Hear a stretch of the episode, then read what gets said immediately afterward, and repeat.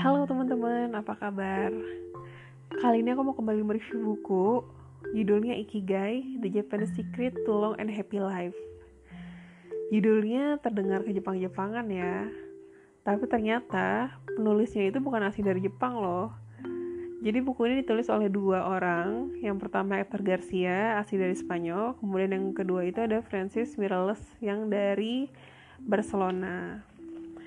Buku ini aslinya diterbitkan dalam bahasa Spanyol pada tahun 2016. Kemudian setelah itu baru udah dialihbahasakan ke beberapa bahasa lainnya, termasuk ke dalam bahasa Inggris dan bahasa Indonesia.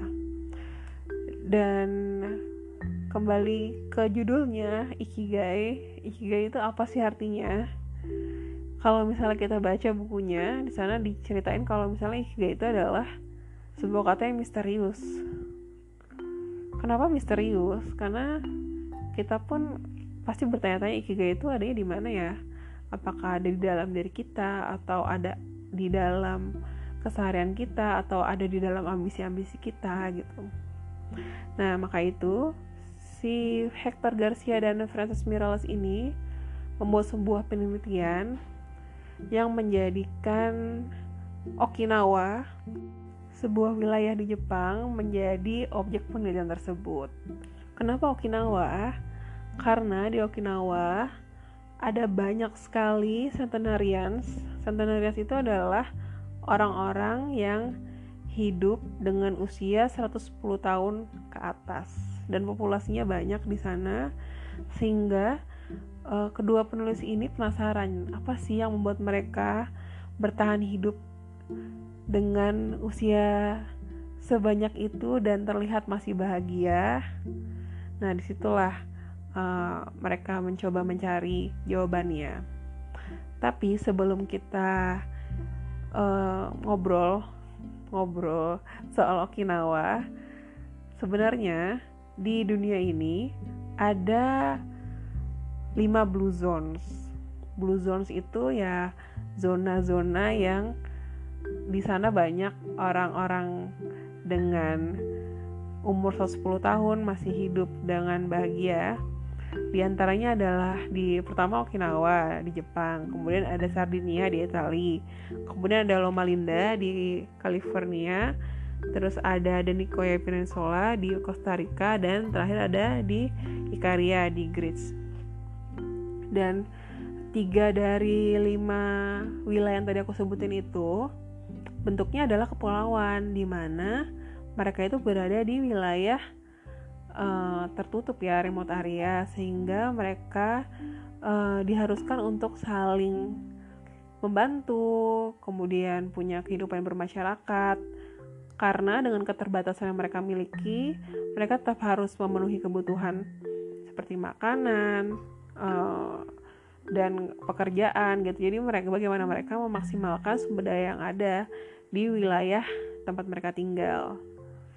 Dan di daerah-daerah blue zone ini memang mereka itu terbiasa untuk makan lebih sedikit daging dan lebih banyak sayur-sayuran karena akses untuk keluar terbatas dan uh, mereka juga nggak terbiasa untuk makan proses food gitu keren ya jadi karena keterbatasan mereka biasa makan sayur-sayuran dan ternyata itu memiliki impact juga ke tubuh mereka dan uh, usia mereka.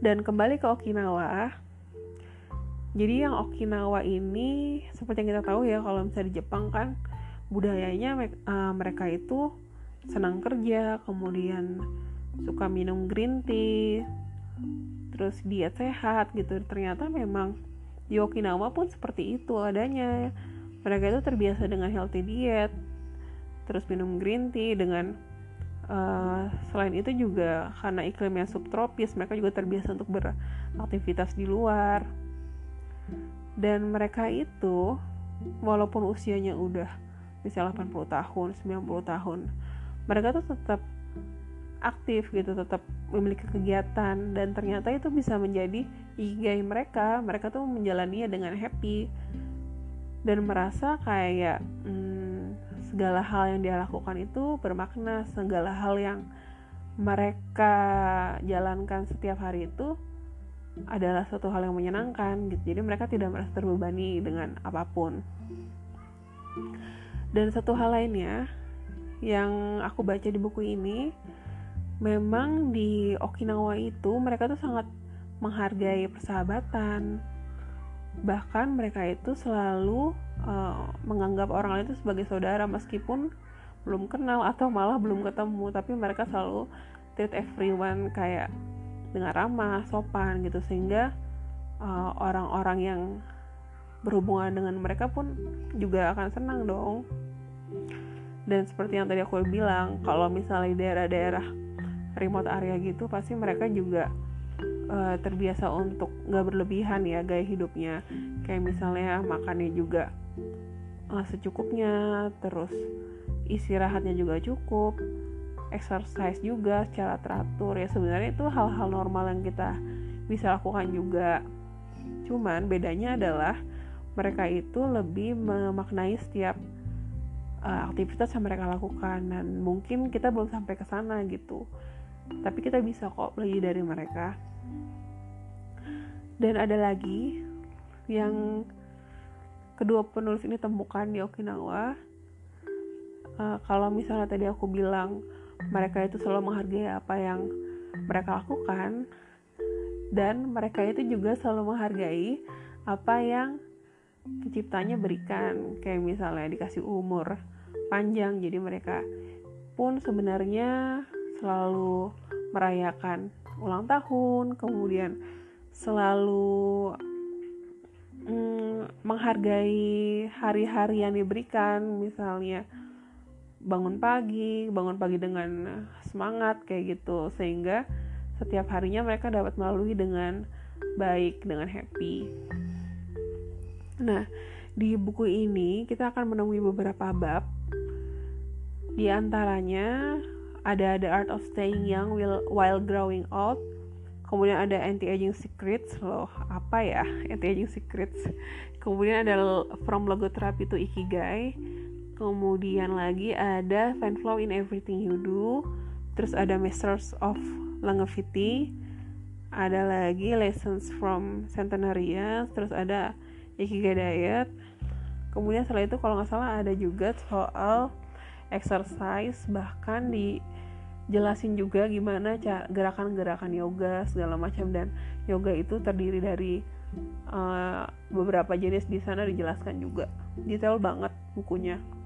Di sini tuh dijelasin banget metode-metodenya. Dan memang uh, pada dasarnya buku ini berusaha membantu kita untuk menemukan ikigai. Beberapa orang mungkin emang udah ada ya yang uh, merasa sudah menjalani hidupnya dengan happy, sudah menemukan apa yang dia senangi atau menyenangi apa yang dia lakukan gitu. Tapi sementara ada orang-orang lainnya yang masih bingung nih. Sebenarnya tuh aku tuh sukanya apa sih atau sebenarnya uh, ha, pekerjaan yang aku punya saat ini menyenangkan gak sih atau aku aku ikhlas gak sih ngejalanin kerjaan yang aku punya saat ini aku happy gak sih? Kayak gitu. Sebenarnya banyak pertanyaan. Dan memang untuk menemukan ikigai itu butuh proses panjang. Di sini juga diceritain beberapa metode yang bisa dilakukan dan bisa dipraktekkan sebenarnya. Praktikal banget bukunya. Ada juga di sini tuh diceritain sebenarnya uh, kita tuh bisa loh jadi lebih semangat atau kita bisa loh jadi bisa uh, jadi lebih apa uh, stresnya berkurang dengan apa? Dengan kita tahu nih batasan-batasan apa yang kita harus lakukan atau hmm, kita tahu nih sebenarnya itu kita lebih suka melakukan apa sih dibanding uh, hal lain kayak gitu. Di sini bakal dibantu banget bagaimana kita mengeksplor si ikigai ini ikigai yang sangat misterius ini. Kemudian uh, aku mau cerita juga sih sebenarnya. Selama hidup 27 tahun kan pasti sering banget ya ketemu orang entah itu di kantor uh, atau enggak tetangga tetangga aku kemudian di jalan di mana pun gitu dan aku jarang banget menemukan orang yang benar-benar happy eh, dengan apa yang mereka lakukan gitu. Tapi dalam dua tahunan belakangan inilah aku menemukan dua orang yang sepertinya mereka sudah menemukan ikigai mereka. Yang pertama adalah kurir kurir ekspedisi. Percaya nggak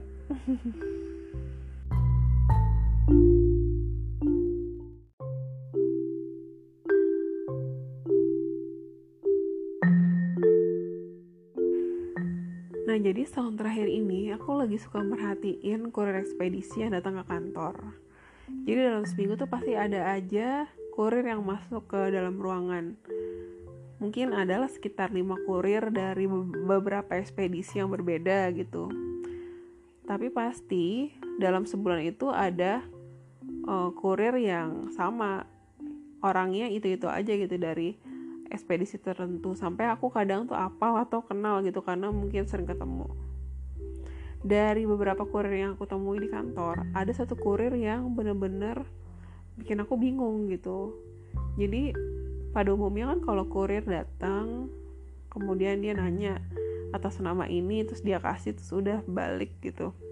Tapi kurir yang satu ini beda. Dia tuh selalu datang kemudian dia bilang salam dulu gitu assalamualaikum atau selamat pagi siang atau sore gitu. Terus pas udah pas udah dijawab uh, kurir ini nyapa dulu dong teman-teman yang dia temui. Misalnya teman-teman aku ya misalnya kayak uh, halo pak. Sehat pak. Kayak gitu padahal nggak kenal. Tapi kita kan pasti nanggepinnya dengan ya senang-senang aja gitu. Dia nyapa dulu. Kemudian baru deh dia nanya pak uh, nama ini yang mana ya orangnya? Gitu nah setelah itu dia kasih ke orangnya balik. Sebelum balik dia ngucapin salam dulu. Tapi sebelum nyapa dulu temen-temen yang dia temuin. Habis itu baru deh balik. Dan menurut aku itu impresif banget. Walaupun sesimpel nyapa atau mengucapkan salam gitu. Impresif karena nggak semua kurir tuh melakukan hal yang sama. Dan dia terlihat happy banget dengan pekerjaannya. Padahal kurir kan kita tahu ya pekerjaannya berat harus ke beberapa tempat ketemu orang nganterin barang dan nganterin barang kadang uh, orang yang nggak ada salah alamat atau barangnya ternyata ada yang ketukar segala macam. Pasti uh, ada ada aja masalah yang bakal mereka temukan tapi dia terlihat happy banget sama pekerjaannya. Dan kadang orang-orang yang terlihat happy dengan pekerjaan itu bikin kita mikir ih kerjaannya menarik ya gitu. Beda kalau misalnya kita melihat orang yang terlihat tidak happy dengan pekerjaannya. Jadi kita juga mikir kayaknya kerjaannya nggak seru banget sih atau uh, kita malah mikir orangnya kok nggak semangat banget sih gitu. Dan orang-orang seperti kurir yang aku ceritakan ini itu tuh bikin kita ngerasa semua pekerjaan tuh berharga ya atau kayaknya kerjaan dia seru ya. Kayaknya uh, aku tuh sampai kepikiran jadi kurir tuh rasanya gimana ya? Karena ngelihat dia happy itu dengan pekerjaannya.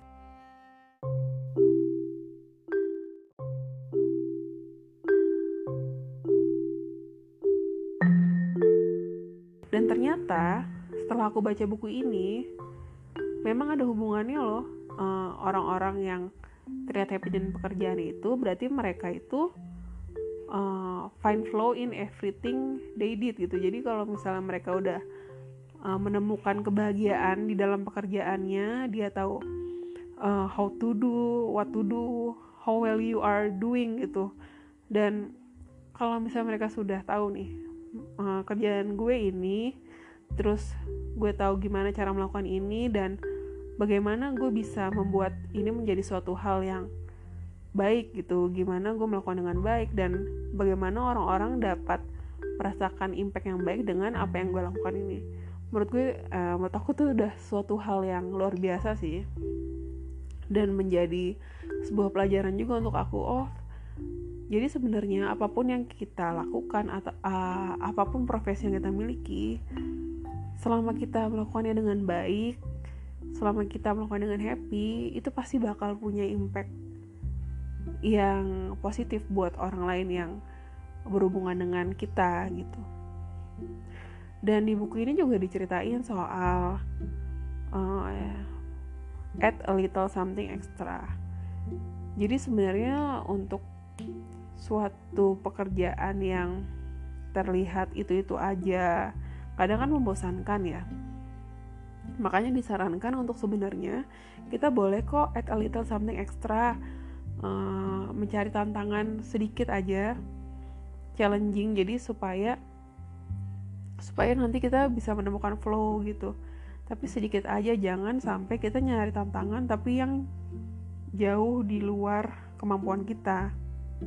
Yang ada kita malah nggak melakukannya gitu. Jadinya kan sia-sia. Jadi bolehlah sedikit-sedikit kita coba challenge gitu supaya ada variasi aja dan uh, akhirnya kita menemukan flow-nya di situ. Di buku ini banyak banget sih diceritain hal-hal menarik soal bagaimana kebiasaan itu atau bagaimana keseharian itu membentuk diri kita, uh, kemudian bagaimana kita menghargai sesuatu dan ternyata itu ngaruh loh ke umur ke tingkat stres yang akan kita miliki dan uh, semuanya itu bisa bisa kita pelajari di buku ini. Dan ada hal yang menarik di buku ini aku temukan adalah soal multitasking. Aku tuh bener-bener ter apa ya uh, tersentil banget waktu baca kenapa sih uh, orang-orang tuh pada multitasking? Dan menganggap multitasking itu adalah sebagai suatu hal yang wow gitu di di masyarakat kita. Padahal ternyata tuh kita tuh lebih baik fokus dulu ke satu hal dalam mengerjakan suatu pekerjaan dibanding multitasking. Kenapa? Karena ternyata kalau misalnya kita multitasking jatuhnya hasil yang kita dapatkan itu sebenarnya nggak maksimal. Karena kan kita fokus kedua hal gitu. Dan akan banyak waktu habis di uh, waktu peralihan gitu. Jadi kalau misalnya kita ngerjain A sama B waktu kita tuh bakal habis di bagaimana kita uh, beralih dari A ke B atau dari B ke A. Itu akan habis di situ. Jadi lebih baik kita ya udah fokus ke pekerjaan A dulu baru B. Dan ternyata multitasking itu sebenarnya akan uh, memiliki kemungkinan tingkat kesalahan yang lebih tinggi dibandingin kita kerja yang fokus gitu. Dan ada banyak uh, poin-poin lainnya sih keuntungan dari kerja fokus dibanding multitasking. Ya intinya sih di buku ini di di tuntun banget sih kita untuk bagaimana sih kita supaya fokus bagaimana sih kita bisa menghargai apa yang kita miliki yang kita lakukan gitu. Kayak misalnya kita lagi hmm, makan malam sambil nonton film gitu. Misal lagi nonton bioskop kan sekarang banyak ya nonton bioskop tapi kita bisa sambil pesan dinner gitu. Misalnya kita lagi nonton film bagus terus kita pesan makanannya juga enak nih misalnya uh, salmon stick gitu. Itu kan enak ya. Tapi sayangnya karena filmnya itu seru jadi kan kita lebih fokus ke film. Sticknya kita makan sih cuma kita tuh nggak bisa nikmatin kalau ini tuh sebenarnya sticknya enak banget. Cuman karena kita fokus ke film kita tuh nggak sampai ngerasain gimana ini makanan uh, lumer di mulut atau uh, bikin happy banget. Karena kita udah punya dua titik fokus yang berbeda dan uh, si makanan ini terkalahkan oleh film yang kita tonton. Gitu sih. Banyak banget hal-hal yang diceritakan di buku ini. Dan ada juga tentang pelajaran pelajaran-pelajaran yang didapat langsung hasil interview dari para centenarians.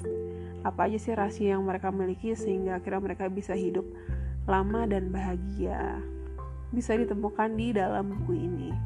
Kalau misalnya kamu mau penasaran pengen baca bukunya bisa kok dibaca. Bahkan udah ada edisi bahasa Indonesia nya terbitan Rena Book kalau nggak salah. Coba aja dicari di toko buku atau di perpustakaan. Selamat membaca ya